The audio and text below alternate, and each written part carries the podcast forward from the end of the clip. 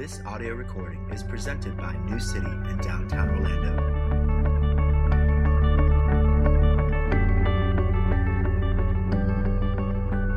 Then the Lord said to Moses, Pharaoh's heart is hardened. He refuses to let the people go. Go to Pharaoh in the morning as he is going out to the water. Stand on the bank of the Nile to meet him, and take in your hand the staff that turned into a serpent. And you shall say to him, The Lord, the God of the Hebrews, sent me to you, saying, Let my people go, that they may serve me in the wilderness. But so far you have not obeyed. Thus says the Lord, By this you shall know that I am the Lord. Behold, with the staff that is in my hand, I will strike the water that is in the Nile, and it shall turn into blood. The fish in the Nile shall die, and the Nile will stink, and the Egyptians will grow weary of drinking water from the Nile. And the Lord said to Moses, Say to Aaron, Take your staff and stretch out your hand over the waters of Egypt, over their rivers, their canals, their ponds, and all their pools of water, so that they may become blood. And there shall be blood throughout all the land of Egypt, even in vessels of wood and in vessels of stone. Moses and Aaron did as the Lord commanded. In the sight of Pharaoh and in the sight of his servants, he lifted up the staff and struck the water in the Nile, and all the water in the Nile turned into blood. And the fish in the Nile died, and the Nile stank, so that the Egyptians could not drink water from the Nile. There was blood throughout all the land of Egypt, but the magicians of Egypt did the same by their secret arts. So Pharaoh's heart remained hardened. And he would not listen to them, as the Lord had said. Pharaoh turned and went into his house, and he did not take even this to heart. And all the Egyptians dug along the Nile for water to drink, for they could not drink the water of the Nile. Seven full days passed after the Lord had struck the Nile. This is God's word. Thanks be to God. Please be seated. We're going to continue on this morning, obviously, in our study in the book of Exodus. And as we've said last week, we've entered into the most famous or the most well known section in the book, the so called 10 plagues. And again, we learned last week that it may be more accurate uh, to label these the 11 signs 10 plagues, 11 signs. Either is fine. In, these wonders and signs in chapter 7 and following, God says at the beginning of chapter 7 that He's doing two things. He says, First, I'm delivering and saving my people from oppression and slavery and bondage. And second, God says, in chapter 7, verse 4, he says, I'm executing great acts of judgment. We're spending uh, three weeks uh, looking at the three interconnected yet distinct layers of God's great acts of judgment. In other words, I think there are three obvious groups in the passage that are being judged. Last week, uh, we considered how, first and foundationally, uh, God's judgment or fight was against the gods of Egypt, uh, said to be the gods of Egypt in chapter 12, verse 12. Uh, next week, we will, uh, Lord willing, study God's just punishment on Pharaoh and on the Egyptians. Uh, but today, we're going to look at God's judgment on the idols of Egypt, God's polemic against or God's argument against the Egyptian pantheon. And so, even though I only read uh, the, the latter half of chapter 7, I actually intend to make mention of and, and teach on uh, plagues 1 through 9, uh, signs 2 through 10. There's just no way to read four chapters um, at this point in the worship service. So, by way of introduction to these nine plagues, from the bloody Nile all the way down to 72 hours of darkness, I want you to consider this, okay? It seems apparent that if Pharaoh had obeyed, verse 16, or listened, verse 22, if he would have listened to Yahweh and done what God had said, it seems apparent that the plagues would have come to an end. But in every plague, from 1 to 9, there is mention made of Pharaoh's hard heart, of Pharaoh's stubbornness. So critics and scholars and Christians have all noted that ultimately Pharaoh's hard heart was God's doing. First, if you uh, just look at the beginning of chapter 7 and verse 3, you'll see a refrain that happens multiple times through the narrative. Yahweh says, I will harden Pharaoh's heart. Second, uh, more often than not, you're going to read when it says Pharaoh's heart was hardened as a statement of fact, you're going to read right after that, as the Lord had said. And third, even when you read of Pharaoh hardening his own heart, choosing to be stubborn, more often than not, you're going to read the refrain, as the Lord had said, referring back to both chapter 4, a sermon that we've already had, and chapter 7, verse 3. And the question of the scholars and the critics and the Christians is this why? In fact, if you get towards the end of the plague narrative, when it, it appears as though Pharaoh is trying to tap out, it looks as though Pharaoh is trying to get out of this fight. And at the end of the narrative, when he is trying to get out, God's three most direct statements uh, happen like this chapter 10, verse 20. But the Lord hardened Pharaoh's heart, and Pharaoh did not let the people go. In fact, God told Moses in chapter 4, He said, Listen, it won't be until the 10th plague that Pharaoh lets the Israelites go. He says, But when the death of the firstborn happens, He will, in fact, not let you go. He will send you from His land. And again, the question is, why? In fact, Yahweh Himself speaks to this tension twice in the plague narrative. In chapter 9, verse 15, after six plagues, Yahweh tells Moses, He says, Tell this to Pharaoh, for by now I could have put out my hand and struck you, and struck your people with pestilence, and you would have been cut off from the earth. But for this purpose, I have raised you up, to show you my power, so that my name may be proclaimed in all the earth. In chapter 10, verse 1, Yahweh says to Moses, Go into Pharaoh. I've hardened his heart, and I've hardened the hearts of his servants, so that I may show these signs, plural, of mine among them. And so that you may tell in the hearing of your son and your grandson how I dealt harshly with the Egyptians and what signs, plural, I did among them, so that you will know that I am the Lord. Actually, seven times in the nine plagues, you will read a phrase like the one I just read. Uh, chapter 10, verse 2, chapter 7, verse 17. In our text, it says essentially this This is happening so that you may know that Israel's God is the Lord. And that is, in some measure, the answer to why. But let's ask next how? How do the first nine plagues prove that Israel's God is Lord? If you were to study ancient Egyptian history and literature and culture, you would see that every plague, with the one possible exception, that every plague is a direct ta- attack on a particular god in the Egyptian's mind. The Egyptians worshiped the Nile as a manifestation of Happy. in many ways, the God of life. Happy gave life to fish and fowl, plants and people, and through, he did all this through the Nile. So when Yahweh struck the Nile, struck is mentioned in 17, 20, and 25 of our passage, and the Nile turned to blood, and the fish died, and the people had to dig for water to sustain life. When that happened, God was saying something pretty direct to Happy. The Egyptians worshiped Heket, the goddess of childbirth. Heket was depicted in Egyptian art as having the, the head of a frog. So, frog, I guess they're jumpy, I don't know. So, frogs were seen as the symbols of fertility and would have never been intentionally squashed. So, at the end of Plague 2, when the land was covered with dead frogs, God was making a statement. The Egyptians worshiped Sennacherib, a god who supposedly protected them from all aerial pests, especially gnats and flies and locusts. So, in plagues 3, 4, and 8, when the land was covered with such pests, God was saying something.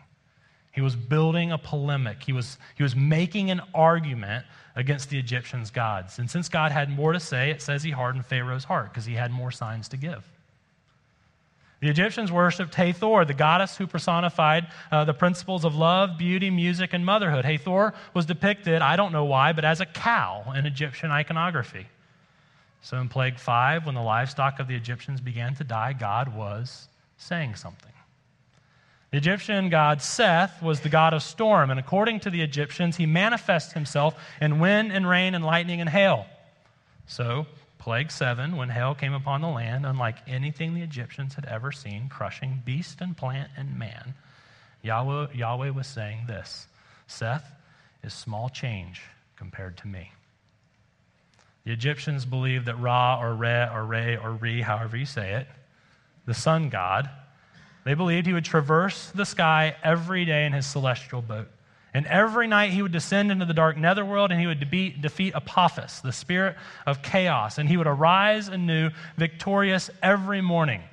So, plague nine, for Ra, To not show up three days in a row was a statement about victory and power and light and life. So, why didn't God let Pharaoh give in? Why did he harden his heart? Why not skip to the final plague and be done with it all? Because God had an awful lot to say about the Egyptians' gods or idols or false gods. Indeed, great acts of judgment.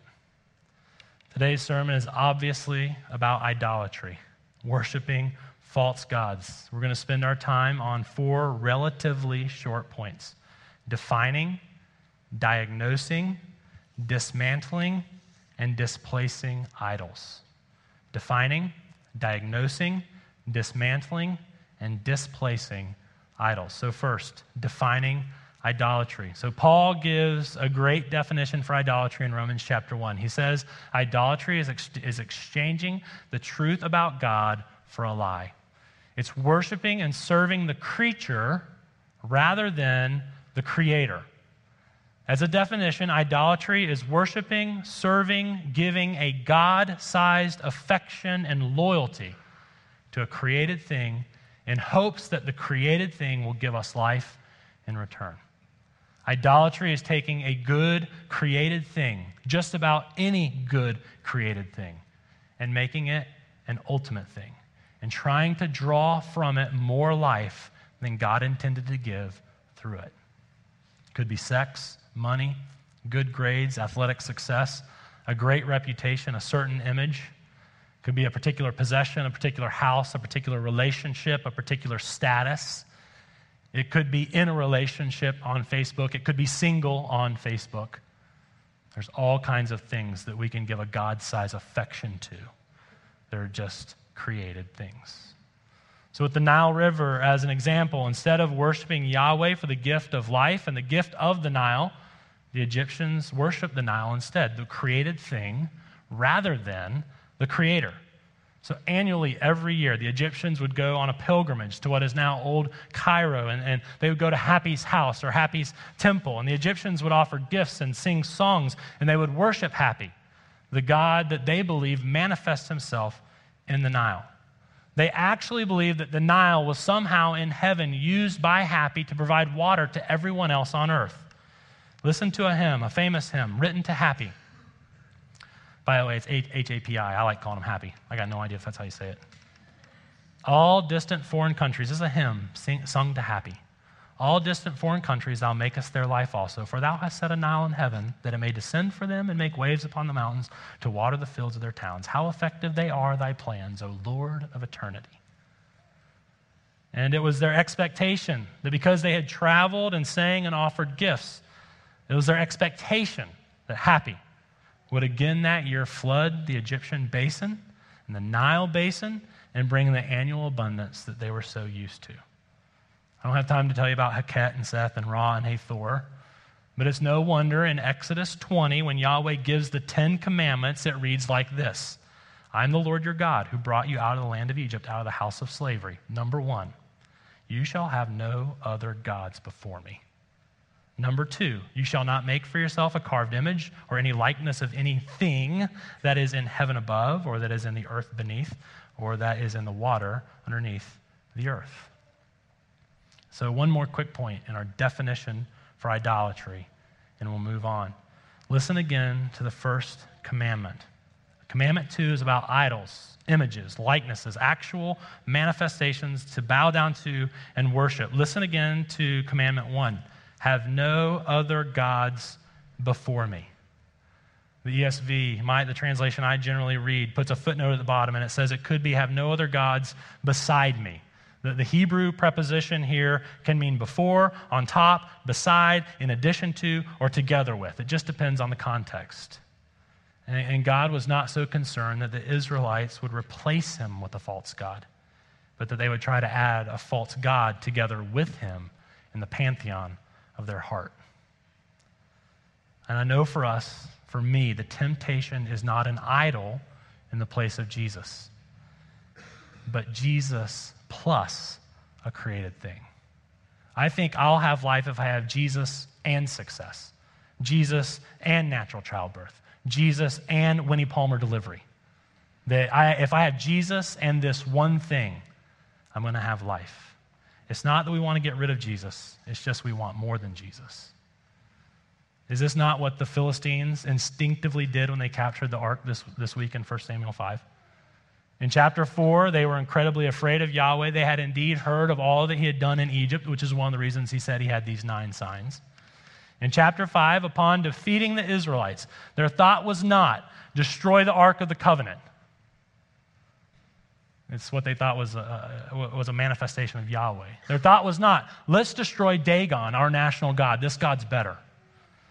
But their thought and their instinct was, let's put the ark next to, beside, with Dagon, because two gods is better than one, right? So, defining idolatry.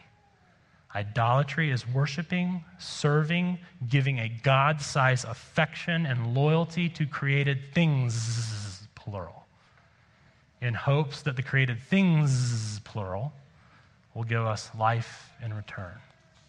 So, the Bible assumes that we are all idolatrous to some degree.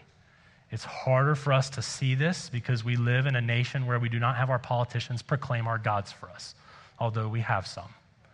And we in the States live in a day that's dominated by naturalistic, humanistic, uh, atheistic worldviews. And, and so we have these philosophies which would make the creation of an actual idol or image or icon, uh, the, the making of those are obsolete in our day and age, but it doesn't mean that our hearts are not idol factories.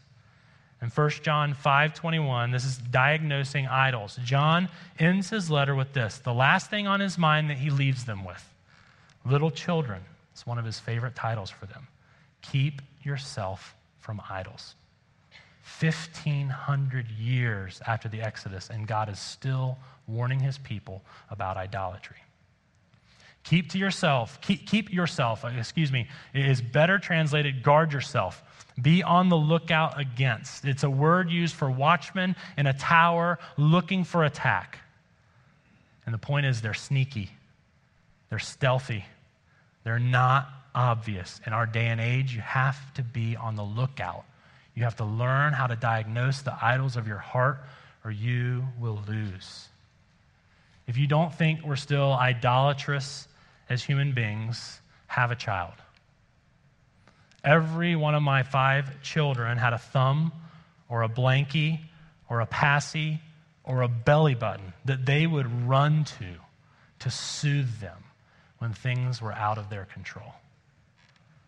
And so we have alcohol and Facebook and religiosity and pornography and iPhones and words with friends and fruit ninjas. The question is not, do you have any idols, but how many and which ones? So I want to talk about, I want to give five diagnostic tools to help us identify our idols. It's not as simple for us as it was in Egypt. Have you ever heard um, the Litany of Jokes by Jeff Foxworthy? You might be a redneck if.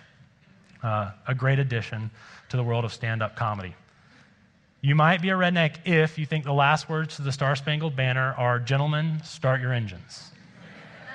You might be a redneck if you think a stock tip is advice on worming your hogs. You might be a redneck if you've been married three times and have the same in laws. That's horrible. You might, I had to go like through three pages to find appropriate ones. You might be a redneck if you think possum is the other white meat.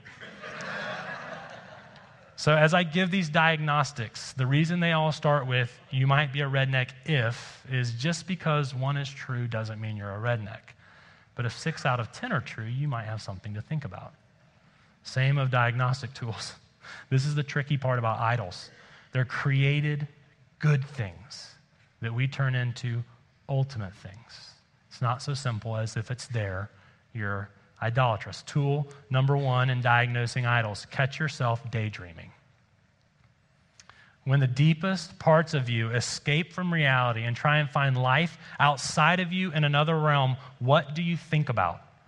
God and His goodness and His glory and His love and the hope of the new heavens and the new earth, or retirement at the age of 35?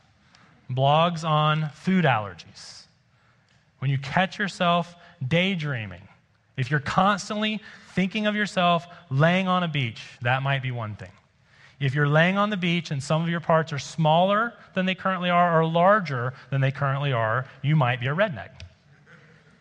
That was a joke. You might have an idol. If you see yourself laying next to that person on the beach and the person's not your spouse, or if it is your spouse and the parts are bigger and smaller, you might have a problem too. Number two, reflect on extreme emotion. In a context where others are encouraged, if you're elated, you might be in the presence of an idol. If others are a little annoyed and you're irate, it may be that your ability to worship an idol is being blocked. If others grieve with a hope and you're in despair and despondency, something may be going on. Number three, watch for worship expressions. The Bible would define worship as internal and external. Worship is a heart reality that is expressed physically singing, shouting, clapping, dancing with reckless abandonment, giving of money, and making sacrifice with no second thought. Look for these behaviors and what brings them about, and you may be in the presence of happy. Two weeks ago, our family was doing CBR, and we were looking at Psalm 47 together. And we were talking about worship. I was explaining that the biblical worship includes clapping, which is probably more like applauding, shouting and singing loud songs of joy, raising hands, falling to our knees. And my children are getting smarter. And the older one asked, Why doesn't New City do that? And I said, Where do you see people doing that? Well, Justin Bieber concerts, Florida football games, Irish pubs. And I said, that's why we don't do it. Watch for worship expressions. Just might be an idol. Fourth, watch for the particular worship expression of boasting. We learned in Psalm 49 yesterday that whatever our heart trusts in, our heart cannot stop boasting about it. Diagnostic number four what do you talk about all the time? Listen to Jeremiah 9. Thus says the Lord, let not the wise man boast in his wisdom. His wisdom's become an idol. Let not the mighty man boast in his strength. His body has become an idol. Let not the rich man boast in his riches. His money has become an idol. But let him who boasts boast in this, that he understands and knows me, that I am the Lord, that I practice the gospel, steadfast love, justice, and righteousness in the earth. Diagnostic four is related uh, to diagnostic five phone a friend. Ask the people around you. Ask them, what do I boast about? What do I talk about all the time? They know. We're self deceived. They're not deceived about our idols, they're deceived about their idols, but not ours. If you have a spiritually mature friend, and if they get lots of time with you, ask them pointedly, what are my idols? They know. Trust me. I recently asked Trisha to help me see what the difficult realities uh, were in being married to me. And among, which is another way of talking about idols, I'll show you in a second. Among other things, she said this. She said, I know that the kids know that you love them. I know that the kids know that you love me. I think one day the kids will tell their friends or maybe their counselors that you love the idea of them being successful in the future more than you love them in the here and now. And she was right. My idols uh, or love of being successful, of being applauded, all too often trump my love for my family and my friends.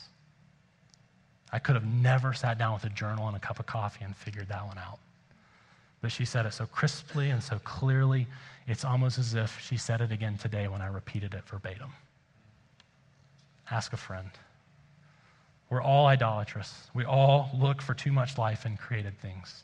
We have to learn to diagnose our idols because they're not obvious. They don't show up as idols, they show up as good things asking for ultimate affections. But when we find our idols, the text is inviting us to deal with them in two ways join God in his work of dismantling them and grow in the habit of displacing them. Join God first in his work of dismantling our idols. So, this is the major point, I think, in plagues 1 through 9. God is defeating and plaguing and striking and dismantling the Egyptians' idol structure. He is proving that he is Lord. Again, no less than seven times, Yahweh says these plagues are happening for this reason that somebody, sometimes it says Pharaoh, sometimes it says the Egyptians, sometimes it says Moses, sometimes it says the Israelites, sometimes it says Moses' grandchildren. One time it says, so everybody to the ends of the earth will know that I am Lord. Not only was the Nile water turned to blood, but the rivers and the canals and the ponds and their pools. And if the Egyptian thought, I'll run to my container, my wood or stone container, and find life, they get there, and even there, blood.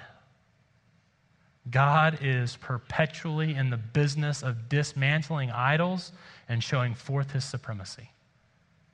Remember the Philistines? They captured the Ark of the Covenant. They captured Yahweh in a sense, and they took the Ark into Dagon's house, into Dagon's temple, and they put the Ark beside Dagon. Same word. And then verse 3 of 1 Samuel 5 And when the people rose early the next day, behold, look, see, Dagon had fallen downward on the ground before the Ark of the Lord.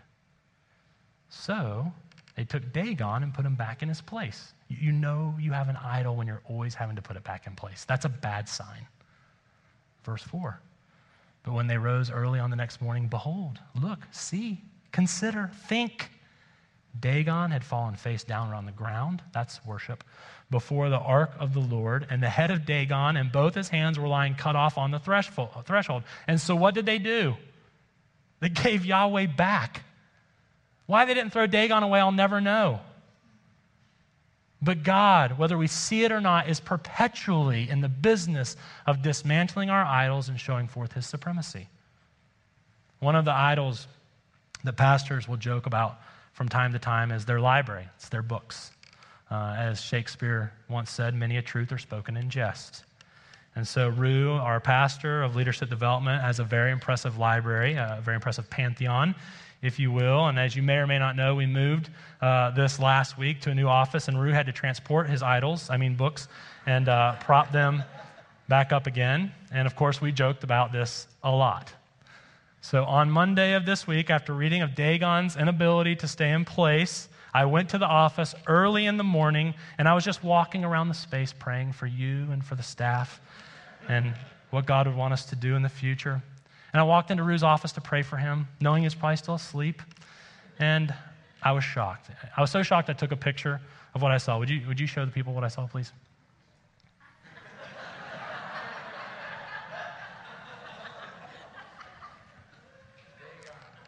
A shelf had given way and broken. Books had fallen to the ground. And look at the book that's shown. It's shown. It's called Dumbing Us Down. I did not stage that. It absolutely happened. God couldn't have been more obvious. By the way, Gatto, great book. Dumbing Us Down, I recommend it highly. Uh, so I go off to an appointment, probably serving one of you, and uh, I come back to the office 11, 12, 13 o'clock, something like that, and I walk into Rue's office to show him the picture I had, and instead of repenting in sackcloth and ashes, instead of pouring dirt on his head and gnashing his teeth and wailing and lamenting, he's putting the shelf back together and propping up Dagon again. If we'll just behold and look, we'll see that God is dismantling our idols right in front of our eyes. Once you identify an idol or two or three, just ask the question Is my idol delivering me? Is it saving me? Have I ever really been satisfied by this idol?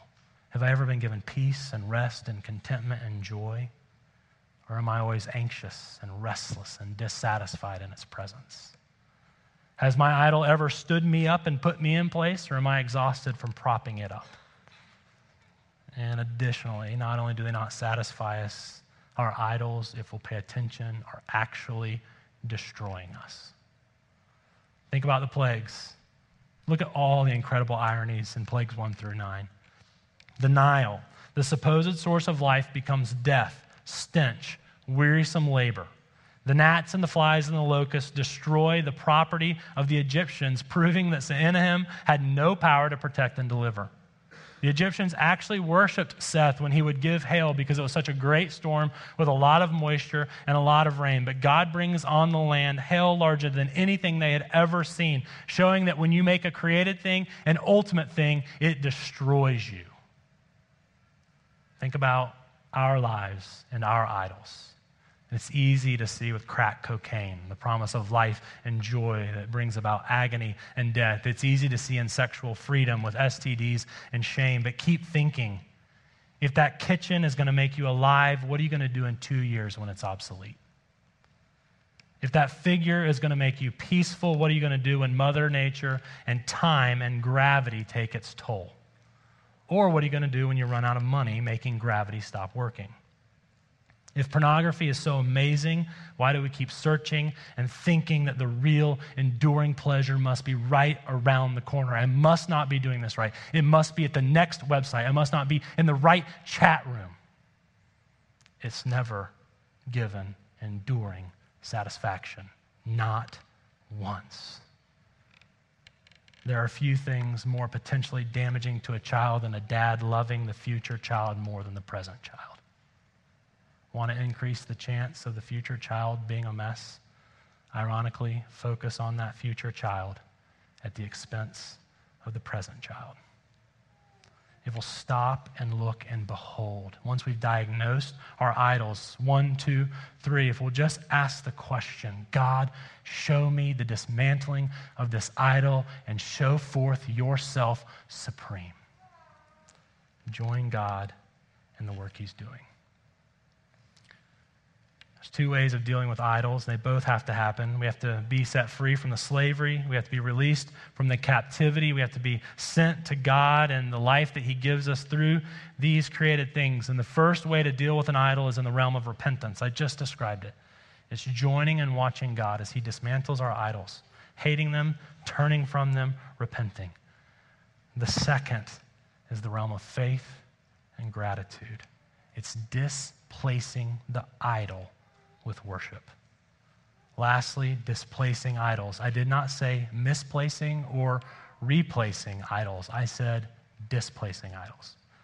Many of you were probably just like me at some point in elementary school. Your teacher brought you an entire, your science teacher brought you a full bowl of water and, and, a, and a potato or some other uh, solid uh, reality. And she said, place the potato in the water and take notes on what happens. What happens? The potato displaced the water. The best way I know of to see idols diminished is to displace them with passionate worship of Jesus.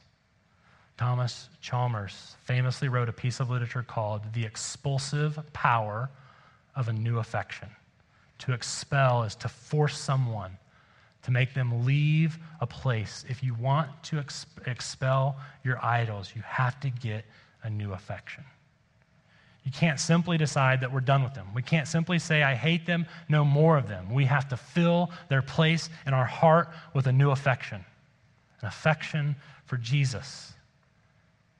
If you know the plague narrative in Exodus, you know that the plagues increase in intensity and destruction from plagues 1 to 9. It's in the seventh plague, the eighth sign, the plague of hail, that we read that humans die for the first time. That God gives a warning in chapter 9, verse 18. He says, Behold, look, see, pay attention. About this time tomorrow, I will cause very heavy hail to fall, such as never has been in Egypt from the day it was founded until now. Now, therefore, send. God says, Send. Get your livestock and all that you have in the field into safe shelter. For every man and beast that is in the field and is not brought home will die when the hail falls on them. And as the story unfolds, you read that some hurried out and they got their slaves and their animals and they brought them into their houses. And others decided to just leave their slaves and their animals and their loved ones in the field. Want to know the difference between the two? The ones who acted on God's word, it says they feared the Lord. Fear is not the same as being afraid in the Old Testament. Fear is awe, reverence, worship, respect. The fear of Seth had given way to the fear of Yahweh. If we want to be free from slavery, the slavery of thinking the, the right body size or shape will make us happy, Uh, the slavery of thinking that if we have the right friends, we'll be okay. The slavery of thinking if I just get into that inner circle, I will be delivered. If we want to be free from that tyranny, start every day worshiping God. City Bible reading is not about gathering more biblical data. It's not about checking something off the list. It's not about getting better. It's about worship and adoration and thanksgiving. Want to be free from the love of money and the desire for money and the anxiety that comes along with money?